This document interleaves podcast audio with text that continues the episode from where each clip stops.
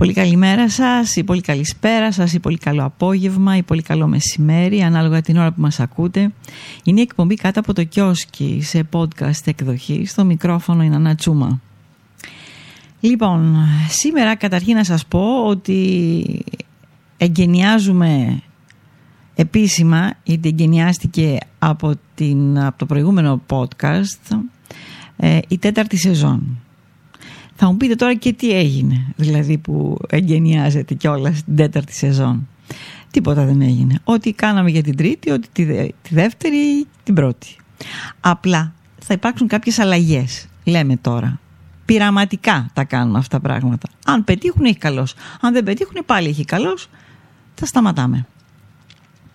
Ε, καταρχήν, να σας πω ότι το χαλί, το μουσικό χαλάκι δηλαδή που ακούγεται από κάτω, που ήταν ουσιαστικά το σήμα αρχής, είχε χαμηλός και γινόταν χαλάκι. Το κόβουμε λόγω ζέστης, γιατί έχουμε σηκώσει τα χαλιά, αλλά και λόγω του γεγονότος ότι ε, αποφασίσαμε, μάλλον αποφάσισα εγώ, μιλάμε πρώτο πληθυντικό, νομίζετε ότι υπάρχει και κόσμος εδώ, εδώ έχουμε μόνο αξίες. Λοιπόν, ε, αποφάσισα λοιπόν, να το πω σωστά, ότι ε, καλά είναι να ακούγονται και οι φυσικοί θόρυβοι. Για παράδειγμα, ο υπολογιστής από κάτω που έχει ένα θόρυβο σχετικό, ε, το τηλέφωνο που ενδεχομένως να χτυπήσει, ε, ένα γάβγισμα δεν πειράζει, ένα εκατόν εξήντα έξι θα περάσει απ' έξω, επίσης δεν πειράζει, είναι φυσικοί θόρυβοι. Φαντάζομαι ότι όλοι έχετε φυσικούς θορύβους στη ζωή σας. Ας έχουμε λοιπόν και εμείς με την ησυχία μας να έχουμε και στα podcast. Γιατί όχι. Ε, αυτό σημαίνει επίσης ότι δεν θα υπάρχουν φίλτρα. Ε, δεν θα γίνει κόψιμο δηλαδή του θορύβου, δεν θα μπουν φίλτρα. Θα αντακούτε χύμα που λένε. Βέβαια θα μου λείψει το μουσικό χαλί, διότι όπως δεν, δεν ξέρω αν σας το έχω πει ποτέ στη ζωή μου, αλλά η... η πολύχρονη, η μακρόχρονη θητεία μου στην ελληνική ραδιοφωνία με έχει συνηθίσει να έχουμε και το χαλάκι μας από κάτω, να μας ε, κουκουλώνει μερικά πράγματα που δεν πρέπει. Ε, τώρα αισθάνομαι λιγάκι γυμνή, να το πω κάπως έτσι, χωρίς αυτό. Θα το συνηθίσουμε όμως, πείραμα κάνουμε, αν πάει καλά έχει καλός, διαφορετικά ξαναγυρίζουμε στα προηγούμενα. Λοιπόν, σήμερα θα μιλήσουμε για το καλοκαίρι και κυρίως για ένα ταξίδι που θα κάνουμε μόνοι μας. Γιατί υπάρχουν πολλοί λόγοι, τουλάχιστον έτσι λένε, για τους οποίους πρέπει οπωσδήποτε, τουλάχιστον μια φορά στη ζωή μας, να ταξιδέψουμε μόνοι μας. Βέβαια το να ταξιδεύεις μόνος είναι για πολλούς, ακόμα και για μένα, μια τρομακτική ιδέα. Ωστόσο τα ωφέλη από το να ταξιδεύετε μόνοι σας είναι πολλά. Κάνεις τα δικά σου σχέδια. Τρως ό,τι θέλεις, μένεις όπου θέλεις, μένεις πιο πολύ, μένεις πιο λίγο, φεύγεις νωρίτερα, μιλάς με ανθρώπους, δεν μιλάς με κανέναν. Χίλια δύο πράγματα μπορείς να κάνεις. Αλλά υπάρχουν και περισσότερα. Λένε πως το να ταξιδεύετε μεμονωμένα μπορεί να έχει θετικό αντίκτυπο στην προσωπικότητά σας. Δεν το λέμε εμείς, το λένε οι ψυχολόγοι και οι ψυχίατροι.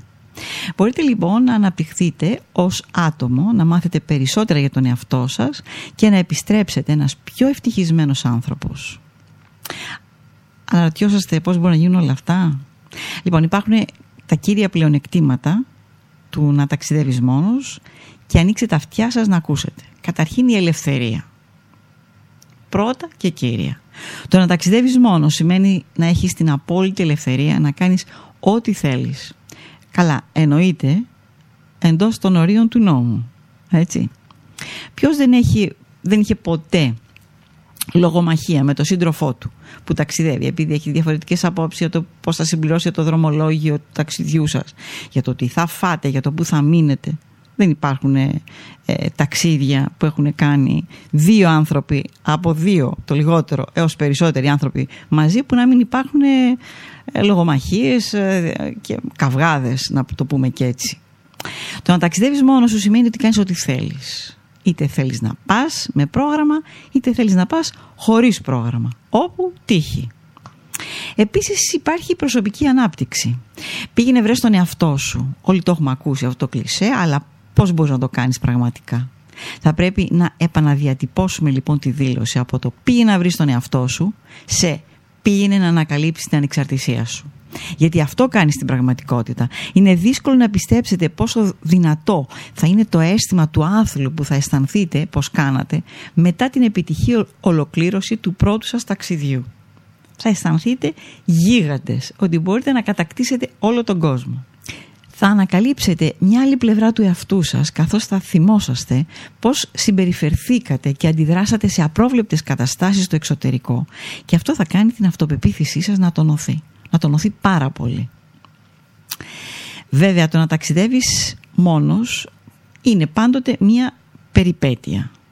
Ό,τι και να κάνετε ταξιδεύοντας μόνοι σας θα το, θα το νιώσετε ως περιπετειώδες. Βγαίνεις έξω από τη ζώνη άνεσή σου, ταξιδεύεις σε ένα μέρος που ίσως δεν έχεις ξαναπάει. Γνωρίζεις νέους ανθρώπους που θα σου αφήσουν μόνιμες αναμνήσεις και πολλά άλλα. Πράγματα που δεν θα συνέβαιναν βέβαια μέσα στα όρια του σπιτιού σας, θα σας συμβαίνουν αυτή τη φορά σε καθημερινή βάση όταν αποφασίζετε να ταξιδέψετε μόνοι σας. Τώρα αυτό σημαίνει ότι όλα είναι τέλεια όταν ταξιδεύεις μόνος σου? Όχι, φυσικά δεν θα πούμε ψέματα, γι' αυτό θα σας πούμε μερικά πράγματα που μπορεί να σας συμβούν. Μπορεί να νιώσετε μοναξιά σε στιγμές που δεν μπορείτε να βρείτε άτομα με ίδιες με εσάς ιδέες. Ορισμένα πράγματα όπως δραστηριότητες ή δωμάτια ξενοδοχείου μπορεί να είναι πιο ακριβά για μεμονωμένους ταξιδιώτες. Οικονομικό το πρόβλημα αυτό. Πρέπει να πείτε πολλά αντίο. Γιατί το να συναντάς ανθρώπους είναι ωραίο. Το να τους αποχαιρετάς όμως τους νέους φίλους που έκανες, ε, δεν είναι και τόσο ωραίο. Το να ταξιδεύεις μόνος σου είναι καλό και για σένα, αλλά και για την ψυχή σου. Είπαμε για την προσωπική ανάπτυξη, αλλά επειδή αυτή είναι ευρεία έννοια, τόσο ευρεία που μπορεί να φαίνεται κενή, με αποτέλεσμα κάποιοι άνθρωποι να την γελιοποιούν. Ακολουθούν λοιπόν ορισμένα συγκεκριμένα παραδείγματα για το πώς θα ταξιδεύεις μόνος σου και που μπορεί αυτό να σου αλλάξει τη ζωή ως άνθρωπος, γι' αυτό ανοίξτε τα αυτιά σας καλά-καλά. Ελάτε σε επαφή με διαφορετικές εθνικότητες. Η συνάντηση με ανθρώπους από διαφορετικά μέρη του κόσμου θα σας δώσει μια γεύση από διαφορετικές νοοτροπίες, διαφορετικούς τρόπους σκέψης για τη ζωή. Θα σας αφήσει επίσης να σκεφτείτε πώς είναι η ζωή στο σπίτι σας σε σύγκριση με τη ζωή των ανθρώπων με τους οποίους ταξιδεύετε μαζί. Σκεφτείτε τον εαυτό σας. Όταν ταξιδεύετε μόνοι σας, βρίσκετε πραγματικά απαντήσεις σε ερωτήσεις όπως «Τι μου αρέσει πραγματικά να κάνω?» «Με ποιους ανθρώπους, με ποιους τύπους ανθρώπων μου αρέσει να κάνω παρέα?» «Σε ποια ατμόσφαιρα νιώθω πραγματικά χαρούμενος?» Ξέρετε, οι απαντήσεις αυτές στις ερωτήσεις θα μείνουν στο μυαλό σας ακόμα και όταν επιστρέψετε. Και κοινωνικές δεξιότητες βέβαια, γιατί ως μεμονωμένος ταξιδιώτης που θα είστε, οι άνθρωποι θα είναι πολύ πιο διατεθειμένοι να σας μιλήσουν. Και αυτός, η κουβέντα δηλαδή, είναι ο τέλειος τρόπος για να δοκιμάσετε ή να βελτιώσετε τις δεξιότητες σας στην ομιλία, στη συνομιλία δηλαδή. Ιδιαίτερα αν είστε εκφύσεως ντροπαλοί. Ελάτε τώρα να πούμε συμβουλές για ταξιδιώτες που ταξιδεύουν μόνοι για πρώτη φορά. Είναι φυσικό να είσαι νευρικός και να έχεις πολλές ερωτήσεις και ανησυχίες για αυτό το ταξίδι που θα κάνεις μόνος για πρώτη φορά στη ζωή σου. Η προετοιμασία λοιπόν είναι το κλειδί. Αν ταξιδεύετε μόνοι σας για πρώτη φορά, είναι καλό να προετοιμάσετε το ταξίδι σας σε κάποιο βαθμό. Πάρτε μια ιδέα για τα μέρη που θέλετε να επισκεφτείτε. Ανακαλύψτε εάν μπορείτε να φτάσετε εκεί εύκολα με τρένο ή λεωφορείο.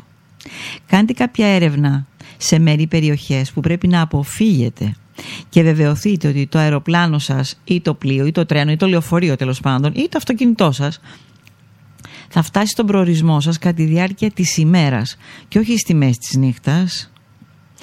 Κοιμηθείτε σε ξενώνα. Δεν είναι τόσο πολυτελές, αλλά αν ταξιδεύετε μόνοι σας σημαίνει ότι έχετε κάνει προϋπολογισμό του ταξιδιού σας, έτσι δεν είναι? Οι ξενώνες είναι φτηνοί, αλλά το πιο σημαντικό είναι ένας κόμβος για μεμονωμένους ταξιδιώτες. Πολλοί άνθρωποι κοιμούνται σε ξενώνες για ένα λόγο, για να γνωρίσουν άλλους ανθρώπους. Στους ξενώνες λοιπόν μπορείτε να κάνετε και γνωριμίες με άλλους, οι οποίοι να είναι, μάλλον να αποδειχθούν και πολύ ενδιαφέροντες. Ε, μην προετοιμάζετε το ταξίδι σας με μεγάλη λεπτομέρεια. Αναμίξτε μερικές προσχεδιασμένες δραστηριότητες με ελεύθερο χρόνο, ώστε να έχετε ένα ευέλικτο πρόγραμμα και να έχετε χρόνο να κάνετε κάτι παρορμητικό με άτομα που μόλις γνωρίσατε ή έστω και μόνοι σας.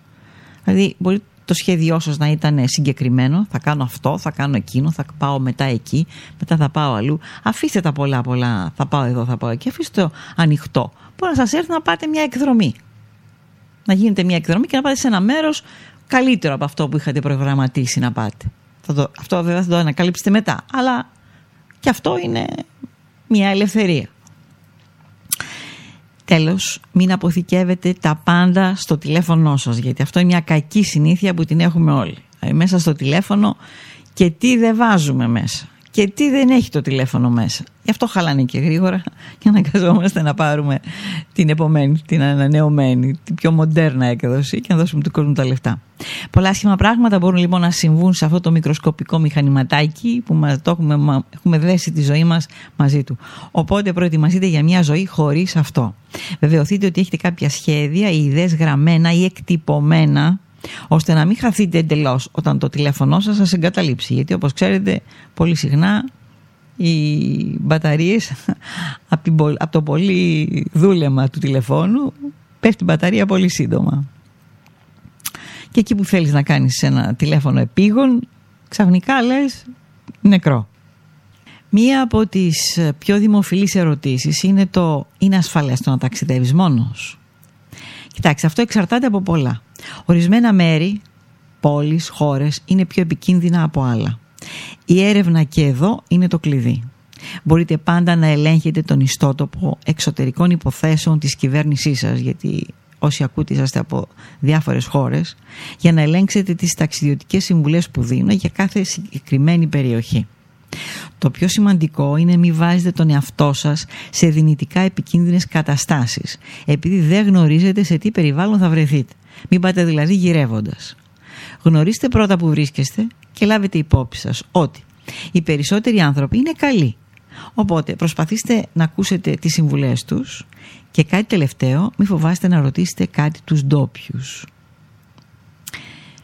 Ένα άλλο τώρα θέμα είναι για εμάς τις γυναίκες. Είναι ασφαλές το να ταξιδεύουν γυναίκες μόνες? Hm. Δυστυχώς οι γυναίκες πρέπει πάντα να είναι λίγο πιο προσεκτικές όταν ταξιδεύουν μόνες. Ευτυχώς ο κόσμος των ταξιδιών το γνωρίζει αυτό και έχουν ληφθεί πολλά μέτρα για να κάνουν τις γυναίκες να αισθάνονται άνετα όταν ταξιδεύουν μόνες. Αυτό είναι για μένα καλό, για παράδειγμα. Πάντα αυτή την απορία είχα. Μια γυναίκα μόνη της πάει. Λοιπόν, υπάρχουν ομάδες Facebook που είναι μόνο για γυναίκες. Ελέγξτε τη διαδικτυακή ταξιδιωτική κοινότητα. Ε, υπάρχουν πολλές ομάδες που δίνουν συμβουλές για γυναίκες που ταξιδεύουν μόνες. Σας συμβουλεύουν που να πάτε, ποια μέρη να αποφεύγετε και πολλά άλλα πράγματα. Υπάρχουν κοιτώνες γυναικείων ξενώνων. Δεν θέλετε να κοιμηθείτε ανάμεσα σε όλη αυτή την τεστοστερόνη ή το ροχαλιτό των αντρών που θα υπάρχουν άμα είναι μικτός ο ξενώνας. Πολλοί ξενώνες διαθέτουν κοιτώνες που προορίζονται μόνο για γυναίκες. Βέβαια, σκεφτείτε ότι και οι γυναίκες ροχαλίζουν και μάλιστα περισσότερο. Αλλά υποτίθεται ότι δεν πειράζει. Γυναίκα είναι, άστη να ροχαλίσει. Πηγαίνετε σε οργανωμένες εκδρομές και αποφύγετε να καταλήξετε μόνες σας σε ένα ερημικό μέρος. Πολύ περισσότερο μόνες σας σε ένα ερημικό μέρος με κάποιον που δεν ξέρετε και τον γνωρίσατε εκείνη τη στιγμή. Αυτό καλύτερα αφήστε το. Να είστε προσεκτικές το βράδυ, ιδιαίτερα όταν πηγαίνετε σε ραντεβού ή σε κλαμπ. Προσοχή. Βέβαια αυτό το λέμε, αλλά είναι λιγάκι ανόητο τώρα στον εικοστό πρώτο αιώνα, αλλά δυστυχώς έτσι είναι. Έχετε πάντα έναν αριθμό στην ταχεία κλήση του κινητού σας, κάποιου που θα σας βοηθήσει το συντομότερο δυνατόν. Η ρεσεψιόν, ο ξενώνας που μένετε, η πρεσβεία, κάποιος φίλος, κολλητός ε, που μπορεί να σας βοηθήσει. Και τέλος, προετοιμάστε τον εαυτό σας. Το λέμε και το ξαναλέμε, αλλά ελέγξτε που βρίσκεται ο ξενώνας ή το ξενοδοχείο σας. Ελέγξτε τους χρόνους του ταξιδιού σας. Και τέλος, τέλος δοκιμάστε ξανά και ξανά ποιος είναι ο σωστός αριθμός αυτού του φίλου που είπαμε προηγουμένως ή του ανθρώπου του δικού σας, να του τηλεφωνήσετε αν ομιγέννητο χρειαστεί μια ανάγκη. Ξανά και ξανά, αν είναι σωστός ο αριθμός. Και η μπαταρία. Και κάτι άλλο που θεωρώ πάρα πολύ χρήσιμο. Σε περίπτωση που ταξιδέψετε εκτός της χώρας σας και πάτε σε μια ξένη χώρα της οποίας τη γλώσσα δεν γνωρίζετε και που δεν είσαστε βέβαιοι εάν θα ξέρουν εκείνοι αγγλικά που εσείς ενδεχομένως να ξέρετε, ή γαλλικά ή γερμανικά ή δεν ξέρω ιταλικά και το ένα και το άλλο, ε, είναι καλό να έχετε στο κινητό σας κατεβάσει την εφαρμογή Google Translate. Οπότε θα έχετε αυτό που θέλετε να ρωτήσετε, θέλω ξέρω, να, να ρωτήσετε πώς θα πάω να επισκεφτώ εκείνο το αξιοθέατο. Ε? Λοιπόν, το γράφετε στα ελληνικά, σας το βγάζει δίπλα ακριβώς, είτε ε, ανάλογα σε ποια χώρα έχετε πάει. Ας πούμε ότι πήγατε ξέρω, να, να, να επισκεφτείτε την α, Σουηδία. Σας το γράφει στα σουηδικά δίπλα, το λέτε και είσαστε έτοιμοι. Είναι πολύ, πάρα πολύ πρακτικό, μη σας πω ότι σε σώζει, σώζει ζωές που λένε. Αυτά, λοιπόν, εύχομαι όσοι το τολμήσετε, που μπορεί να τολμήσετε αρκετοί, άντρες, γυναίκες, ένα καλό, ασφαλές, πολύ πετυχημένο ταξίδι για το καλοκαίρι δύο χιλιάδες είκοσι δύο. Αυτά, καλό σας βράδυ.